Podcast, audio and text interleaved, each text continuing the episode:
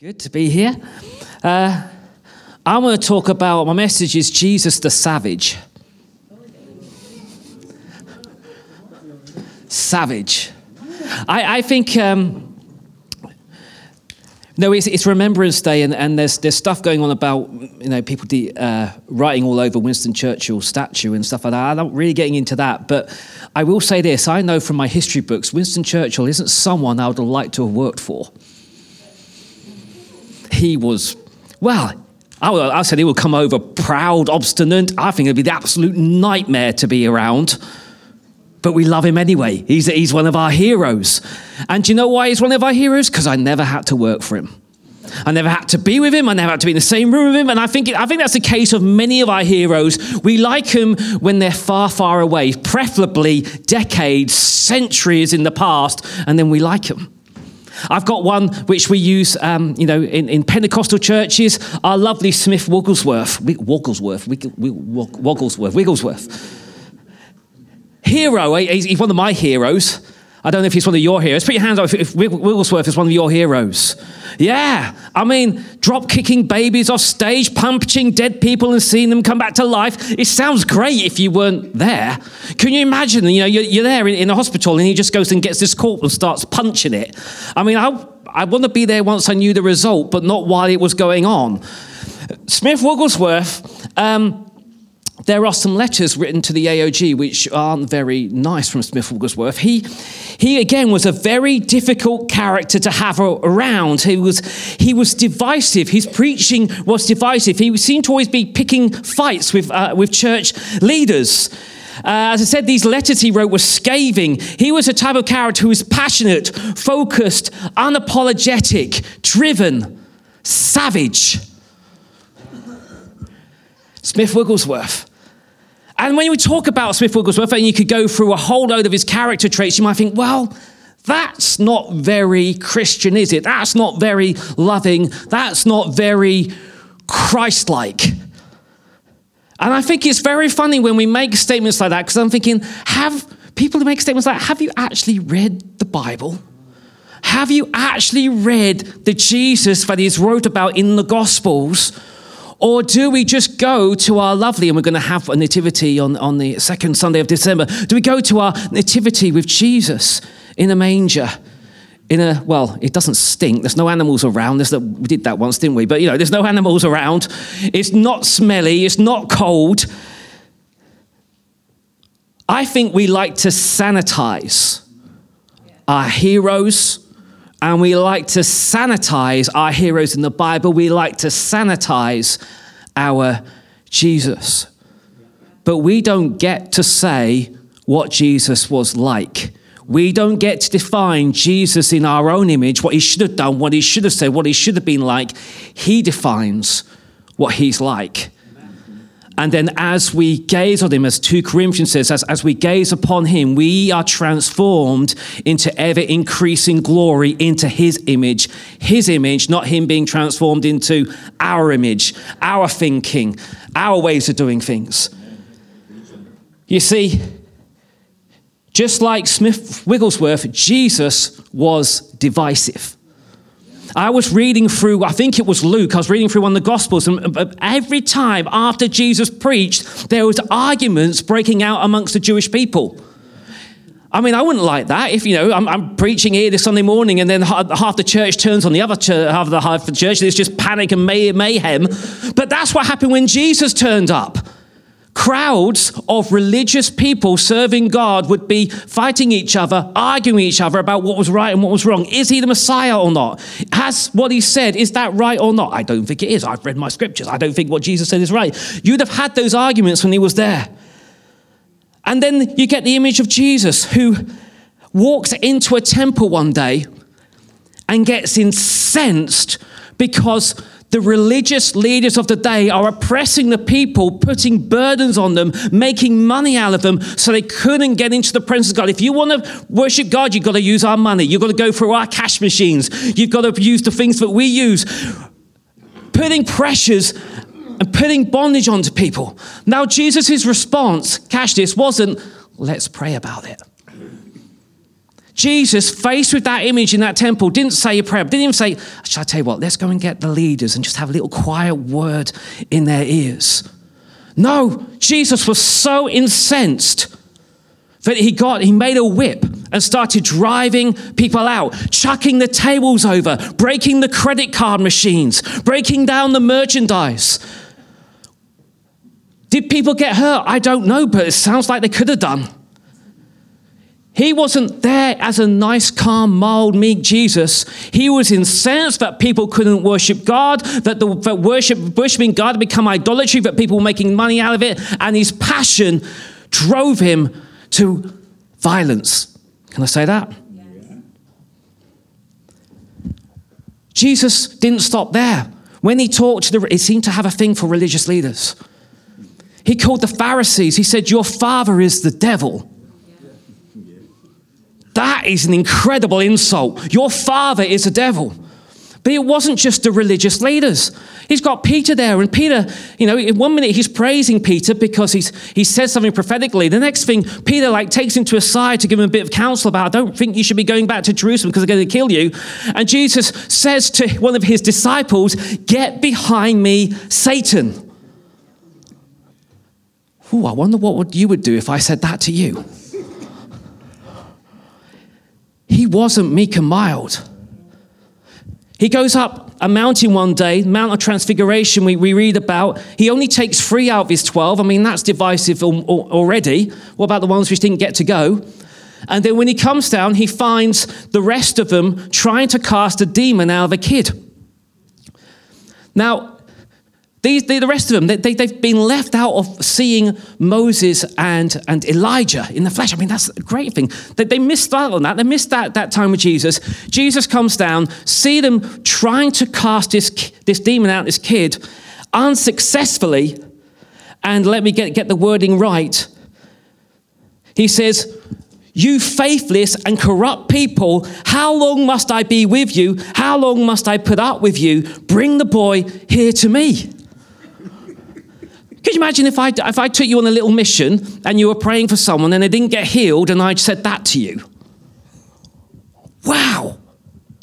See, Jesus, I, I talked about the salt of the earth. Jesus was salty, he was passionate, he was fiery. You didn't get on the wrong side of him. I think it's time for the church to awake from its sleep and to arise from the dead so that Christ will shine upon us. I think it's we've become too tepid, too lukewarm, too lethargic, too apathetic. I think the church needs to get off its couch and throw itself into a battle. What do we have conversations about to do with church service? Well, I don't really like the coffee. It's instant. Why can't we have real stuff here? Don't really like the biscuits. Oh, I didn't really like the worship today. It was didn't really move me. It wasn't my type of songs. I don't particularly like that singer. And I think we need to stop looking at church from a worldly consumer point of view and start realizing that when we open our mouths, things change. Chains are broken. People are healed. We are changing the spiritual atmosphere in Cottingham over our lives that we're singing. It's not an entertainment show, it is warfare, it is battle. It is encountering the King of Kings, the Holy One of Israel. Lethargy.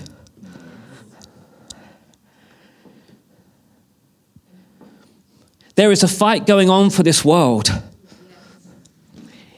We need to stop moaning about our culture. We need to stop moaning about things that never seem to change and open our mouths and take hold of the soul of the Spirit, the Word of God, and start speaking it into the atmosphere until we see heaven come to earth. I want to see Jesus' prayer answered. It hasn't yet. We still haven't seen the fullness of heaven come to earth, the fullness of his will come to earth. I think we need to stop moaning about it and get on with it. As I read before, 2 Corinthians 3:18 says this, "And we who with unveiled faces all reflect the Lord's glory are being transformed into his likeness with ever increasing glory which comes from the Lord who is the Spirit." What is the image of Jesus that we are being transformed into? Let me read Revelation 19. I saw heaven standing open, and there before me was a white horse, whose rider is called Faithful and True. With justice he judges and wages war. His eyes are like blazing fire, and on his head are many crowns. He has a name written on him that no one knows but he himself. He is dressed in a robe dripped in blood, and his name is the Word of God. The armies of heaven were following him, riding on white horses and dressed in fine linen, white and clean. Coming out of his mouth is a sharp sword with which to strike down the nations. He will rule them with an iron scepter. He treads the winepress of the fury of the wrath of God Almighty. On his robe and on his thigh, he has this name written King of Kings, Lord of Lords. Amen. That is the image that we are being transformed into. Warriors, yeah. ready to fight injustice, yeah. ready to fight evil, ready to fight sickness Jesus, while he was on this earth, was a savage. And that sounds pretty savage to me. Jesus coming back, ruling with an iron scepter. People say there's no wrath of God anymore, yet somehow Jesus is coming back with a winepress of the fury of the wrath of God Almighty. Hmm, that hasn't been fulfilled yet, has it? So, how do we become more like Jesus, I'm going to focus on, on two things that I see Jesus did while he was on this earth. And I want us to, to learn some from that and, and apply them to our lives. The first is this He had radical obedience. Jesus was in the Garden of Gethsemane. I'll, I'll read it to you. He withdrew about a stone's throw beyond them, knelt down and prayed, Father, if you are willing, take this cup from me. Yet not my will, but yours be done. An angel from heaven appeared to him and strengthened him, and being in anguish, he prayed more earnestly, and his sweat was like drops of blood falling to the ground. Jesus is there in the perfect will of God. He's still praying. Just because he knew the will of God doesn't mean he stopped praying. And he is there in anguish. He did not want to go to the cross. Who would do? Who would want to be humiliated, crucified, tortured? Yet he was willing to do that because Father said, This is the path. We have a, an expression in our, in our culture no one tells me what to do. Well, Jesus certainly let the, let the Father tell him what to do. We have a, we've Christianized that a bit into our Protestant worldview when we say, the only authority I need is the Bible. What that really means is, the only authority I need is what I've read the Bible and how I've interpreted it and the verses I choose to read. If you read the Bible, it tells you you do need authority other than the Bible. We need radical obedience that we will do what Jesus said, asks us to do, what the Father tells us to do, even if it causes us to be in anguish, even if it causes us to sweat blood. We have a, a, a, a gospel which is being preached, a gospel of comfort, where it's, and it gets put like this I won't do this until I have peace about it. I don't know about you, but when the most dramatic things that I've seen God move and see, see Him heal people crazily, I've had to step out and I didn't feel very peaceful. I felt scared. I felt a bit of trembling and shaking. Paul says, I work out my salvation in trembling and in, sorry, in fear and trembling if we buy into this, this in this Christianity gospel, which has been preached, basically you come to Jesus and everything will be fine, and we interpret that into our emotions, we think that as soon as we feel a bit funny, then we must be doing the wrong thing. As soon as it gets hard, then God must not be for me. It must not be the will of God. And yet Jesus is there in anguish in the Garden of Gethsemane, knowing he's following the will of God.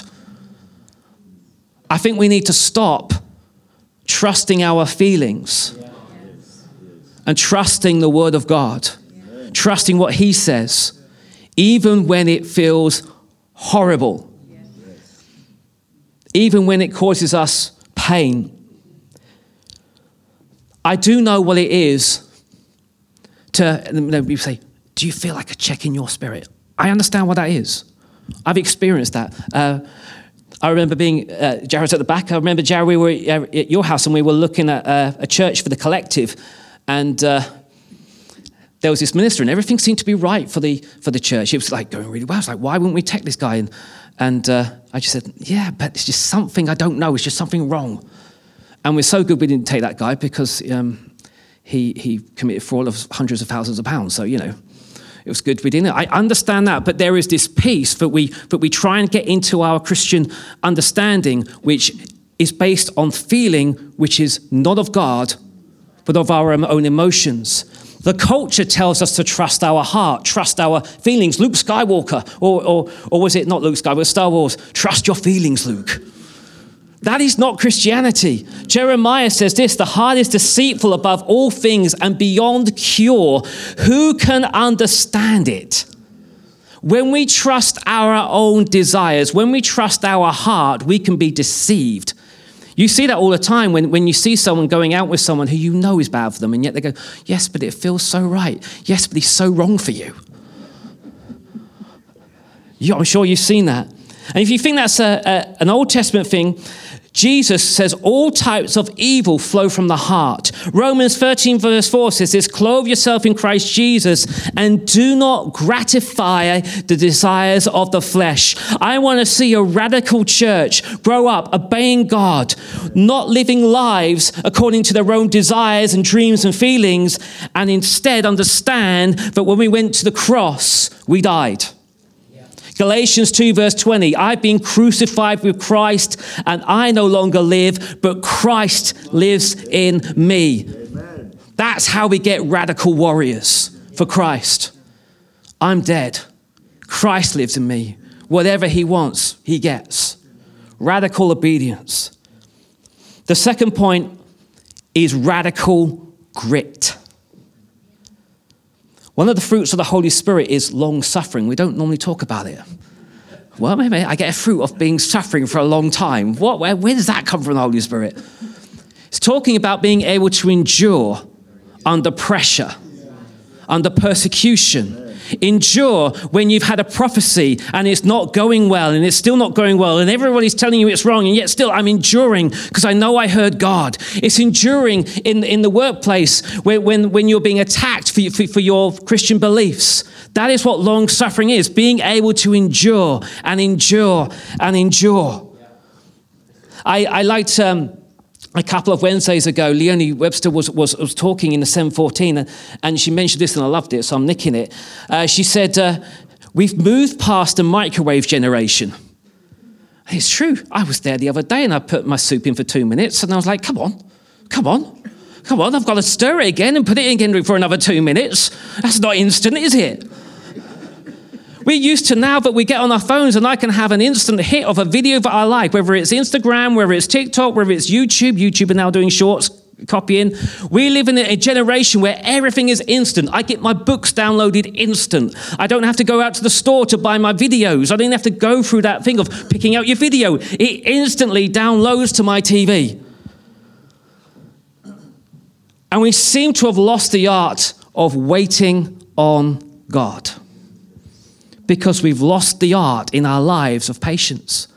I remember Lily was talking about, you know, she would go to, to, the library and it'd be brilliant to get a book because there's that whole waiting and the whole joy around it. And there is a whole joy about waiting that we lose if we expect everything to be instant. Jesus waited 30 years before he started his ministry. And then, after he was baptized in the Jordan, he went to the desert to, to fast for 40 days. And that wasn't good enough even then. He, he, he was then subject, sub, subject to temptation by the devil. James 4, verse 7 tells me this Submit yourselves then to God, resist the devil, and he will flee from you. It is not necessarily I press that button on my vending machine of prayer and it instantly is answered. Jesus faced the devil three times before he fled. I love it when instantly God does stuff. Sometimes it takes a little bit of contending, a little bit of fighting, a little bit of grit, a little bit of, of picking ourselves up. Where it says, No weapon formed against you shall prosper, it sounds like it's instant. That's not what the verse means. It says, No weapon will formed against you will prosper in the end. You get to win. It doesn't mean you don't have to fight. It doesn't mean it's not going to cause you energy and, and, and even, shall I say, stress and work. No weapon formed against you shall prosper means there may be a little time of fighting, but you win in the end. We need grit and determination in our prayer lives. But we don't just pray a prayer once, we pray until we see things happen. I see. I, hear this sometimes, and I'm sorry if you said it to me and I've pulled a funny face because uh, I'm trying to be pastoral, but sometimes I just, my head explodes. Um, people say that they pray for something and it didn't happen, so that must have been the will of God. And depending on the situation, it depends what I say, but wait a minute, you prayed for something and it didn't happen. That doesn't necessarily mean that your prayer was answered. How many of us have prayed for healing and not seen someone get healed on the first prayer? And I know that it's God's will to heal people. So, some, so I don't want to just pray, and when I don't get the answer I want after a certain amount of time, give up and think that wasn't the will of God. We need that grit and determination so that we see heaven come on earth, that we pray heaven onto earth, that we pray God's kingdom come. I know it's God's will that none shall perish, and yet I read my Bible, I know that some do. I want us to have such radical prophetic insight. Jesus only did what he saw the Father doing. The say, say that you, you know that this job is for you, and you put your job application in, and it gets sent back saying, Sorry, this wasn't your job offer. And you go, God said I was having that job. I'm going to keep praying and praying and praying. And then you hear that someone has actually been given that job. I'm still not giving up. I'm praying, I'm praying, I'm praying until I see the fruit. You know, sometimes things have to go for a course and die before we see God's miraculously, miraculous raising power. Let's look at the cross. Jesus is on there on Good Friday. The disciples think he's lost. The Pharisees think he's lost. The Romans think he's lost. The devil even thinks he's lost. It takes, it takes two days in the grave before he rises again. This is what radical grit sometimes does. Though it looks like it's dead, though it looks like my dream is dead, though it looks like that prophetic word is dead, I'm going to carry on and pray. I'm going to carry on and push. I'm going to carry on and believe until I have all that God has called me to have. Not just giving up when it gets hard, not just giving up when it looks like in the natural it's not happening supernatural faith, supernatural determination, long suffering.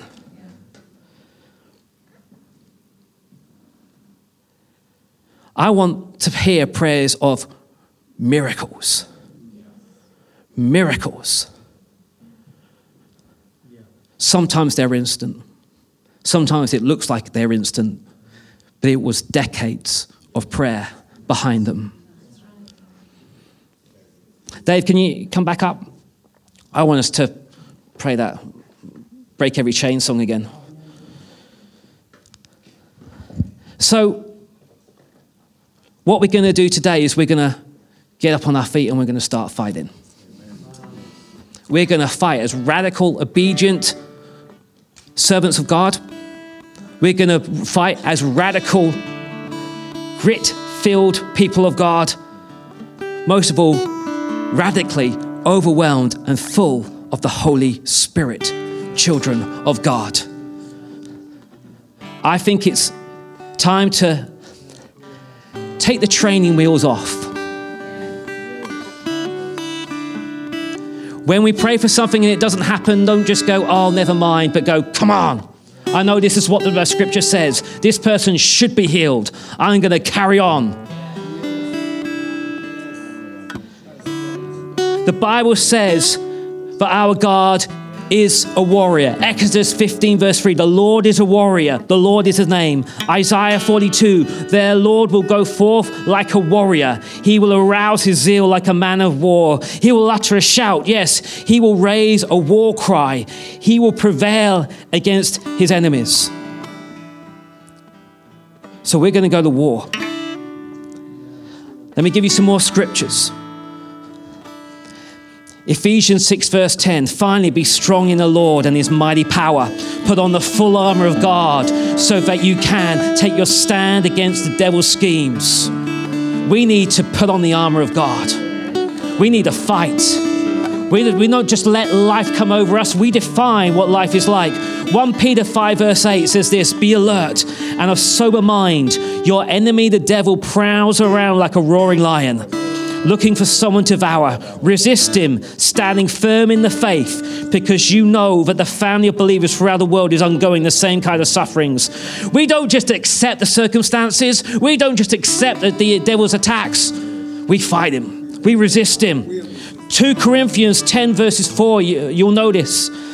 For the weapons of our warfare are not merely human, but they have divine power to destroy strongholds we destroy arguments and every proud obstacle raised up against the knowledge of God, and we take forward every captive to obey Christ.